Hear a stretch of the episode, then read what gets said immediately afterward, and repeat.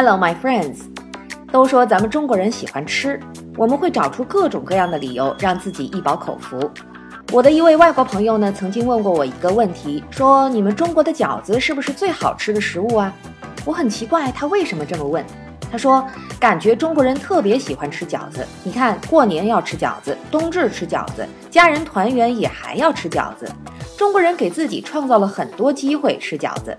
其实呢，像我的朋友一样对中国饺子好奇的外国人有很多。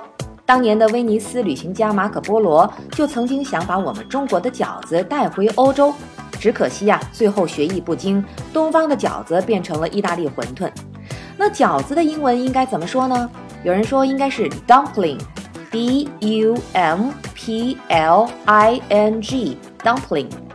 但如果你在英国某些地方用这个词来点餐，你可能吃到的未必是我们中国的饺子哦，因为呀，英文当中呢本来没有我们中国饺子这个词，英国人自己有一种食物是类似于肉馅儿粉团丸子这样的东西，可能觉得我们中国的饺子和他们这种食物比较像吧，所以呢也就给我们的饺子安了这个词。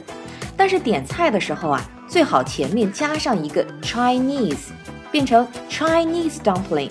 也许对方就会更明白一些，你要点的是中国饺子了。另外呢，饺子传到意大利之后啊，虽然模样变了，但是却有了一个让西方人都熟悉的词，叫 ravioli，意大利馄饨。